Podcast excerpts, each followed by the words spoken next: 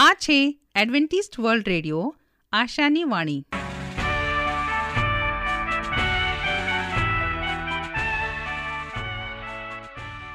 અમારા આજના પ્રસારણમાં તમારું હાર્દિક સ્વાગત છે. આજે તમારા માટે અમે ખૂબ સુંદર સ્વાસ્તિક અને આત્મિક વિચારો લાવ્યા છીએ. પણ તે પહેલાં સાંભળો, દેવની સ્તુતિમાં આ સુંદર ગીત.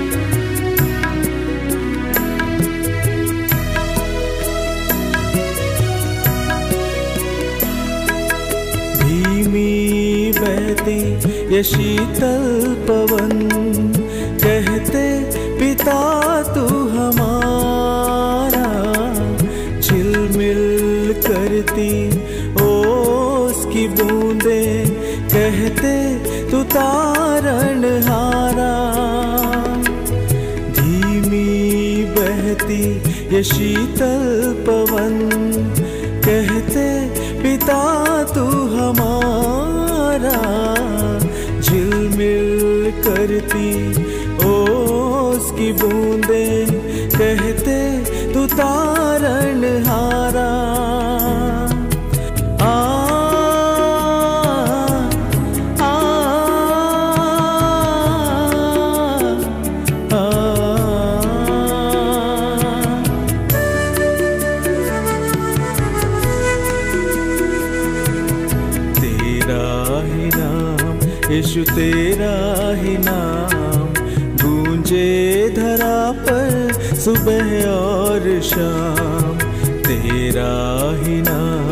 यीशु तेरा ही नाम गूंजे धरा पर सुबह और शाम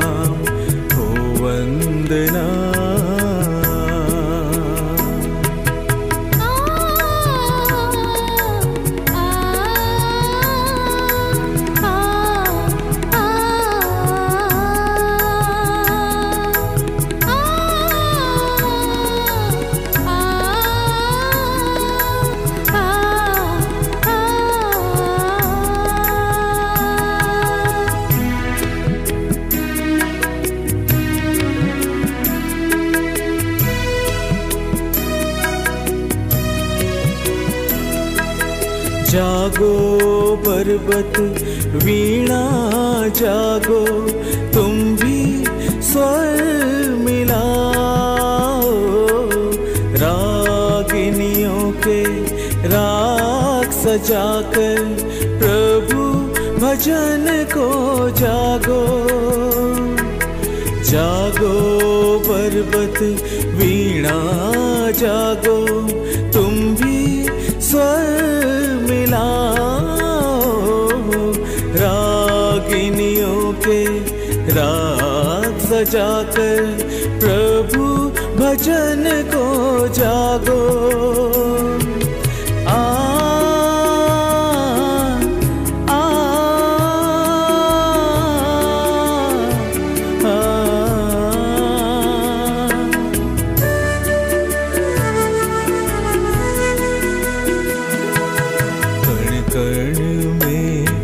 यही बसा है।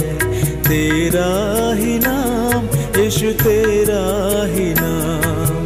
कण कण में बस यही बसा है। तेरा ही नाम, यशु, तेरा ही नाम।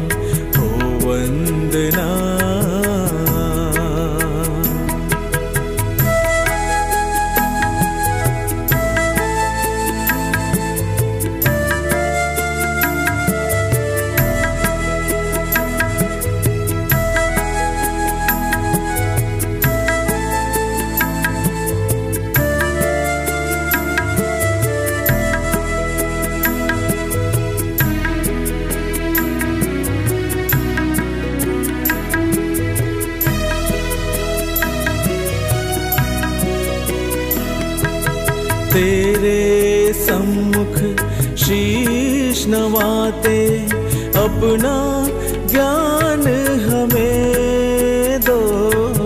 तन, मन, धन सब भेंट चढ़ाते, अपने प्रेम से भर दो। तेरे सम्मुख शीश नवाते, अपना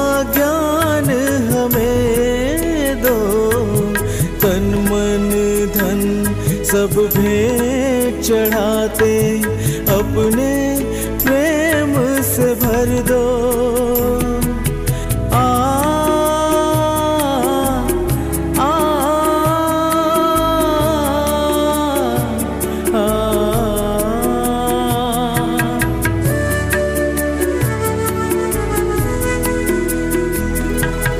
तेरा ही नाम यीशु तेरा ही नाम गूंजे धरा पर सुबह और शाम। तेरा ही नाम, यीशु, तेरा ही नाम। गूंजे धरा पर सुबह और शाम। हो वंदना हो वंदना। प्रतिभोर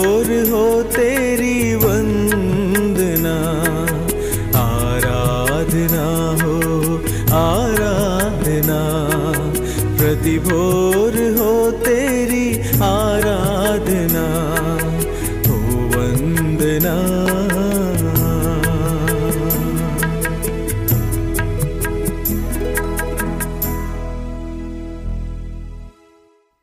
સ્વાસ્થ્ય તે જીવનની અમૂલ્ય ભેટ છે. તેને જાળે રાખવા માટે આપણે શું કરવું જોઈએ? તો કાંધરી સાંભળશો અમારા આ અંક જેનું નામ છે સ્વાસ્થ્ય અને જીવન અને આજનો વિષય છે ડાયાબિટીસ વિશે પાયાના પ્રશ્નો. ડાયાબિટીસ એક એવો રોગ છે જેમાં દર્દીએ રોગને નિયંત્રિત રાખવો અનિવાર્ય બની જાય છે. માટે રક્તમાં રહેલા ગ્લુકોઝનું નિયમિત પરીક્ષણ સેલ્ફ મોનિટરિંગ દવાઓ અને આહારનો તાલમેલ, વ્યાયામ તથા સામાજિક, માનસિક અને આર્થિક એવા કંઈક કેટલાઓ પરિબળો જે રોગ પર પ્રત્યક્ષ કે પરોક્ષ રીતે અસર કરે છે. આ બધા વિશે દર્દીની સભાનતા વધે અને સાચું જ્ઞાન મળે તે આવશ્યક છે. ક્યારેક રોગ વિશે દર્દીની કેટલીક ખોટી માન્યતાઓ અને ગેરસમજણો પણ દૂર કરવી જરૂરી છે. ડાયાબિટીસ એટલે શું? ડાયાબિટીસને આપણે આ રીતે સમજીએ. સૌપ્રથમ જઠરના પાછળના ભાગમાં આવેલી સ્વાદુપિંડ, પેન્ક્રિયાસ નામની પાચક ગ્રંથિની ઇન્સ્યુલિન નામનું અંતસ્ત્રાવ. એક પ્રકારનો હોર્મોન પેદા થાય છે, જેનું કામ છે. ખોરાકના પચન પછી રક્તમાં ભળતી શર્કરાના પ્રમાણને નિયંત્રિત કરવાનું. જો આ ઇન્સ્યુલિનનો શરીરમાં અભાવ પેદા થાય અથવા તો ઇન્સ્યુલિનનો ઉપયોગ કરવા માટે શરીરના કોષોમાં અસામર્થ્ય, ઇન્સ્યુલિન રેઝિસ્ટન્સ થાય, તો ચયાપચય મેટાબોલિઝમમાં એક પ્રકારની વિષમતા ઊભી થઈ જાય છે, જેના કારણે લોહીમાં ગ્લુકોઝનું પ્રમાણ વધી જાય છે. ઇન્સ્યુલિનનો ઉપયોગ ગ્લુકોઝ થકી થતું શક્તિ ઉપાર્જન ખોરવાઈ જાય છે. જેથી ડાયાબિટીસના દર્દીઓ સામાન્ય રીતે થાક અને અશક્તિનો અનુભવ કરતા હોય છે. સામાન્ય રીતે લોહીમાં ગ્લુકોઝનું પ્રમાણ કોષની જરૂરિયાત કરતાં વધી જાય તો ઇન્સ્યુલિન તેથી રૂપાંતર યકૃત અને સ્નાયુમાં ગ્લુકોજન નામના સાંગ્રાહિક કાર્બોદિત પદાર્થમાં કરી શકે છે. ગ્લુકોઝનું થોડું ઘણું રૂપાંતર ઇન્સ્યુલિન થકી ચરબીમાં પણ થાય છે. શરીરને જ્યારે શક્તિ કે ઊર્જાની જરૂર પડે, ત્યારે આ સંગ્રહિત ગ્લુકોજન અને ચરબી શક્તિમાં રૂપાંતરિત થાય છે. ઇન્સ્યુલિનની ઉણપ કે અભાવથી આ આખી જ ક્રિયા ખોરવાઈ પડે છે.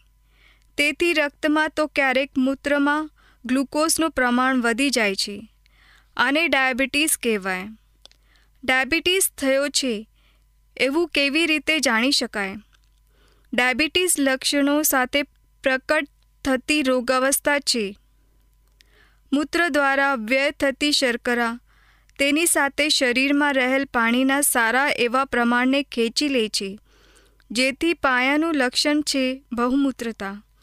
ડાયાબિટીસના દર્દીઓને વારંવાર પેશાબ થાય છે, વિશેષ કરીને રાત્રે, અને પુષ્કળ તરસ લાગે છે. વળી કોષોમાં શક્તિ ઉપાર્જન ન થતાં શરીરમાં એક પ્રકારની કૃત્રિમ ભૂખ પેદા થાય છે. આથી અતિશય ભૂખ લાગવી અને વારંવાર ખાવા છતાં વજન ઘટવું એ ડાયાબિટીસના દર્દીઓનું બીજું વિશિષ્ટ લક્ષણ છે. ડાયાબિટીસની રોગાવસ્થામાં સ્નાયુમાં રહેલા પ્રોટીનનું ઝડપથી વિઘટન થવા માંડે છે, જેથી પુષ્કળ થાક, અશક્તિ અને નબળાઈ એ આ રોગીનું ત્રીજું મહત્વનું લક્ષણ છે. આ ઉપરાંત ઘા રૂજવામાં વિલંબ થતો, ઘા જલ્દી પાકવો કે સડવો ગુપ્તાંગની આસપાસ સતત રહેતી ખંજવાળ, ચામડી પર વારંવાર ઉપસતા ડીમચા કે ગુમડા આંખોની ઝાંખપ, નાની ઉંમરે મોતીઓ, હાથે પગે ખાલી ચડવી, હથેળી અને પગના તળિયે બળતરા થવી, જાતીય નબળાઈ ઊંઘ નાશ અનિદ્રા જેવા લક્ષણો ડાયાબિટીસ હોવાના સૂચક છે. આ માટે લેબોરેટરીમાં લોહી અને મૂત્રના પરીક્ષણ દ્વારા સચોટ માહિતી મેળવી શકાય. ડાયાબિટીસ કેમ થાય છે? ડાયાબિટીસ થવાના કારણોમાં વારસાગત કારણ મુખ્યત્વે છે. પરિવારમાં માતૃ, પક્ષે કે પિતૃ પક્ષે ડાયાબિટીસ રહેતો હોય તો સંતાનને વારસામાં આ રોગ મળવાની શક્યતા રહેલી છે. પણ માતા કે પિતાને ડાયાબિટીસ હોય તો તેમના સંતાનને ડાયાબિટીસ થાય જ એવું નિશ્ચિત નથી. અતિ ગળ્યું ખાવાની, લાંબા ગાળાની ટેવને કારણે રહેતી મેદ અવસ્થા સ્થૂળતા અને જાડાપનું ધરાવતી વ્યક્તિના શરીરમાં રહેલા ચરબીના કોષો ઇન્સ્યુલિનની કાર્યક્ષમતા સામે પ્રતિરોધક બને છે, જેથી આવી વ્યક્તિઓને ડાયાબિટીસ થવાની શક્યતા વધી જાય છે. ઉંમરના સંદર્ભે દસથી ત્રીસ વર્ષની ઉંમરમાં ઇન્સ્યુલિન ડિપેન્ડન્ટ ટાઈપ વન અને ચાલીસ વર્ષ પછી non insulin dependent type two પ્રકારનો ડાયાબિટીસ થવાની શક્યતા રહેલી છે.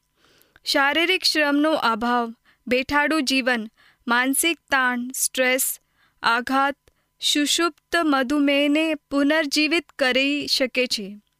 પચાસથી પાસઠ વર્ષની વયના પુરુષો કરતાં સ્ત્રીઓમાં આ રોગ થવાની શક્યતા વધુ રહેલી છે. કેટલીક સ્ત્રીઓને સગર્ભાવસ્થામાં દરમિયાન ટાઈપ ટુ પ્રકારનો ડાયાબિટીસ થવાની સંભાવના રહેલી છે. યુરોપના લોકો કરતાં એશિયન લોકોમાં ડાયાબિટીસનું પ્રમાણ ઓછું છે. આ ઉપરાંત હાઇપોપોથેલેમસ અને પિટ્યુટરી ગ્રંથિની વિફળતાને કારણે એડીએચ એન્ટી ડાયુરેટિક હોર્મોનની ઉણપ, polycystic kidney, sickle cell, anaemia બાળકોને વિષાણુના ચેપથી નાશ પામતા બીટા કોષથી ડાયાબિટીસનું જોખમ રહે છે. તમારો મનમાં પ્રભુ માટે પ્રેમ જાગે તે આશા સાથે પ્રસ્તુત કરીએ છીએ. દેવની સ્તુતિમાં આ છેલ્લું ગીત. સાંભળતા રહો એડવેન્ટિસ્ટ વર્લ્ડ રેડિયો.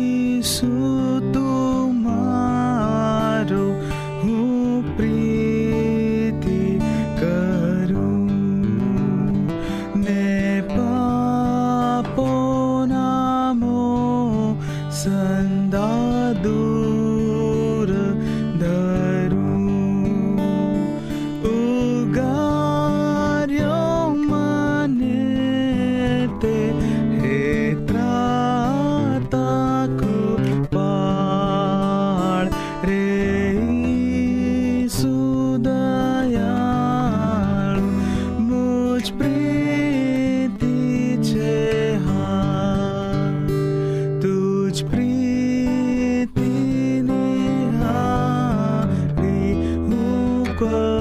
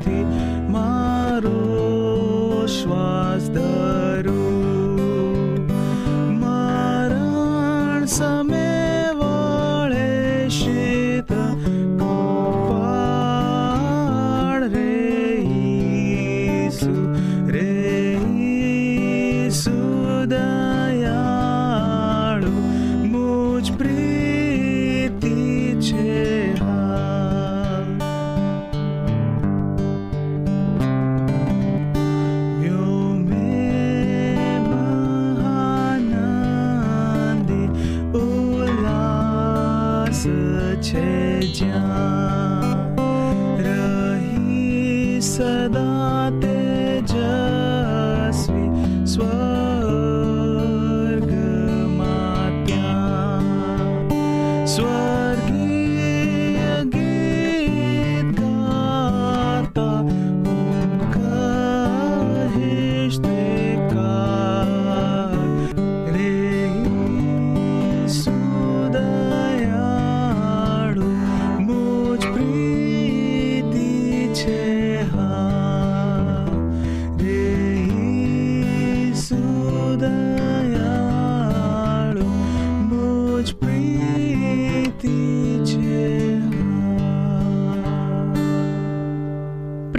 વચન તે સત્ય અને શાંતિનો માર્ગ છે.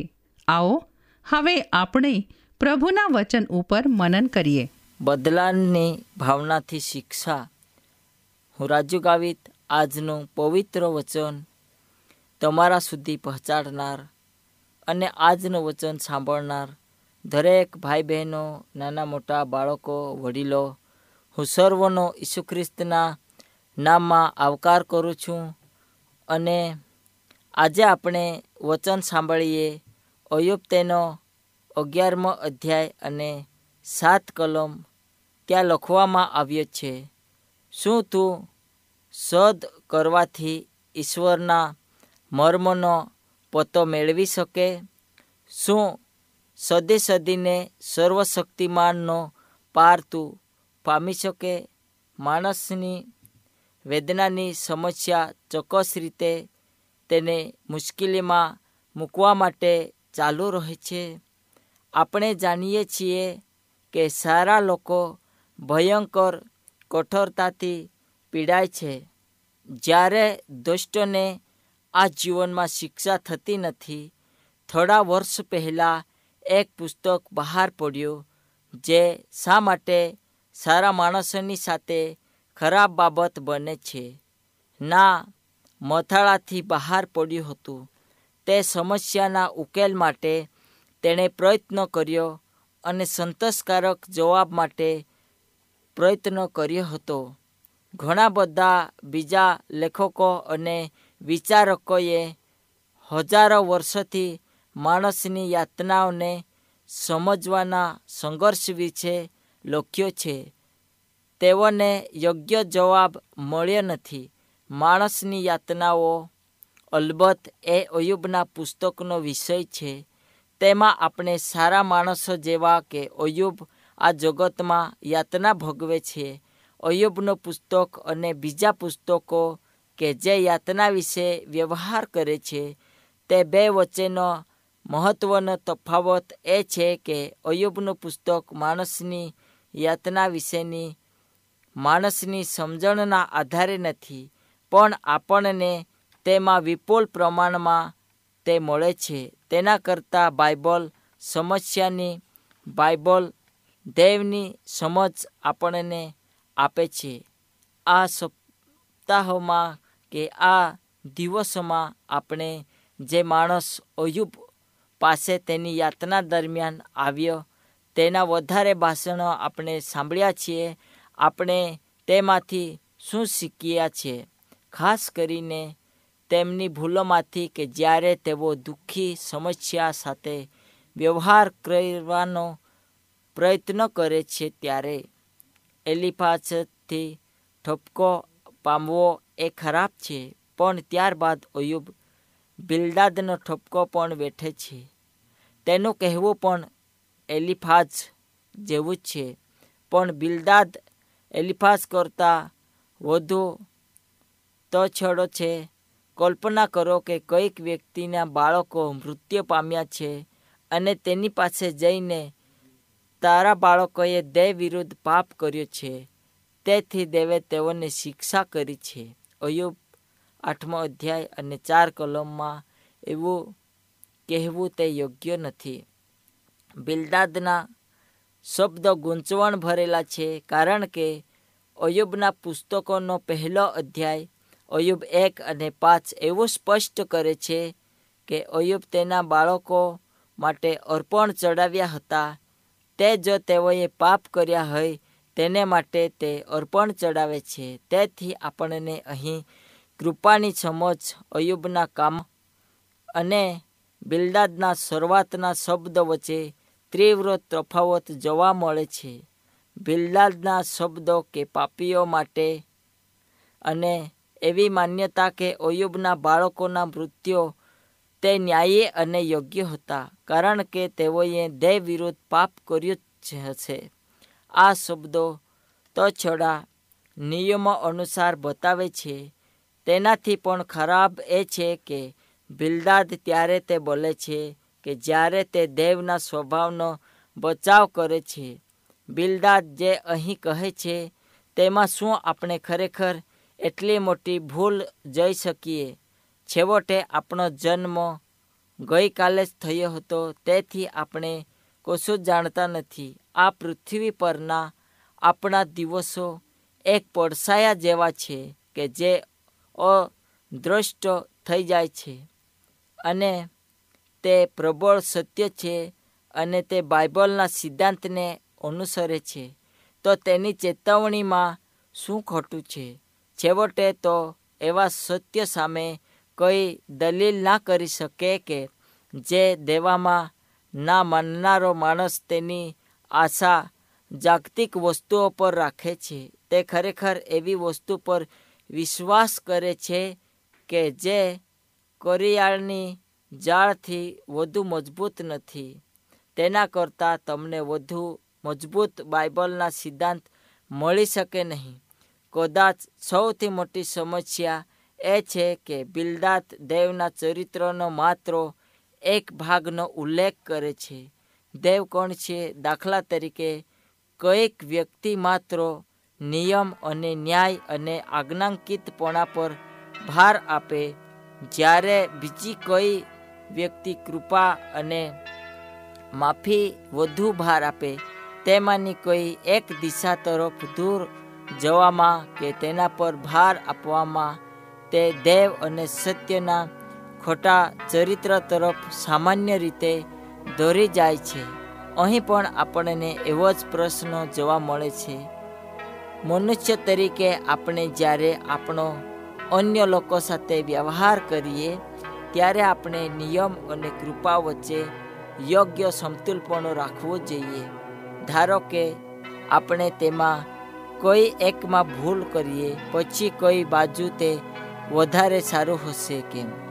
અને ખરેખર આ જગતમાં જીવન જીવતા આપણે મનુષ્ય તરીકે આપણો વ્યવહાર એક કૃપાયુક્ત હોવું જોઈએ. આપણો વ્યવહાર એક નિયમમાં, આજ્ઞામાં હોવો જોઈએ કે સામેના વ્યક્તિને ખબર પડે કે આ વ્યક્તિ દેવના એક પસંદ કરેલો વ્યક્તિ છે. તો આજના વચન આપણે શીખ્યા, આના પર પ્રભુ આશીર્વાદ આપો, પ્રાર્થના કરીએ, પવિત્ર પ્રભુ, અમે સર્વજન તમારી પાસે આવીએ. આજનું વચન અમે શીખ્યા, એ પ્રમાણે તું અમારા પગલાં રહેવા દેજો. પ્રાર્થના ઈશ્વર પ્રભુ, તમારા નામમાં માગીએ. આમેન.